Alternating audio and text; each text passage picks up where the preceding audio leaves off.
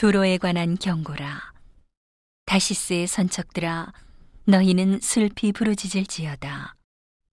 두로가 황무하여 집이 없고 들어갈 곳도 없음이요. 이 소식이 기띔 땅에서부터 그들에게 전파되었음이니라. 바다에 왕래하는 시돈 상고로 말미암아 부요하게 된 너희 해변 거민들아 잠잠하라. 시홀의 곡식 곧 나일의 추수를 큰 물로 수운하여 드렸으니 열국의 시장이었도다. 시돈이여 너는 부끄러워할지어다. 대저 바다 곧 바다의 보장이 말하기를 나는 구로하지 못하였으며 생산하지 못하였으며 청년 남자들을 양육하지 못하였으며 처녀들을 생육지도 못하였다 하였음이니라. 그 소식이 애굽에 이르면 그들이 두로의 소식을 인하여 통도하리로다. 너희는 다시스로 건너갈지어다. 해변 검이나 너희는 슬피 부르짖을지어다. 이것이 고대에 건설된 너희 희락의 성, 곧 그 백성이 자기 발로 먼 지방까지 가서 유하던 성이냐. 멸류관을 씌우던 자여, 그 상고들은 방백이요.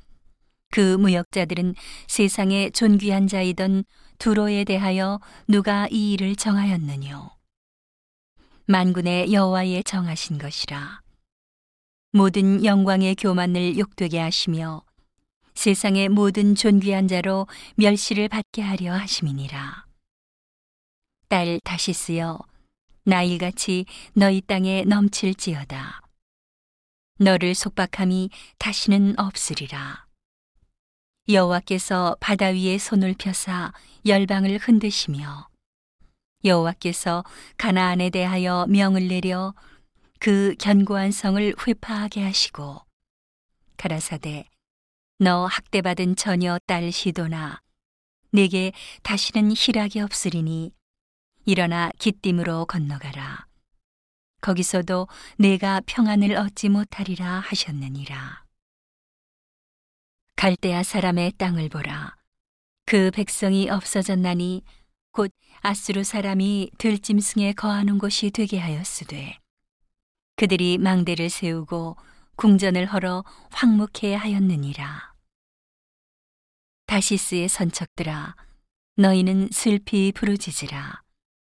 너희 견고한 성이 파괴되었느니라 그날부터 두로가 한 왕의 년한같이 70년을 잊어버림이 되었다가 70년이 필한 후에 두로는 기생 노래의 뜻같이 될 것이라. 잊어버린 바 되었던 기생 너여 수금을 가지고 성읍에 두루 행하며 기묘한 곡조로 많은 노래를 불러서 너를 다시 기억해 하라 하였느니라. 70년이 필한 후에 여호와께서 두로를 권고하시리니 그가 다시 취리하여 지면에 있는 열방과 음란을 행할 것이며 그 무역한 것과 이익을 거룩히 여호와께 돌리고 간직하거나 쌓아두지 아니하리니 그 무역한 것이 여호와 앞에 거하는 자의 배불리 먹을 자료 잘 입을 자료가 되리라.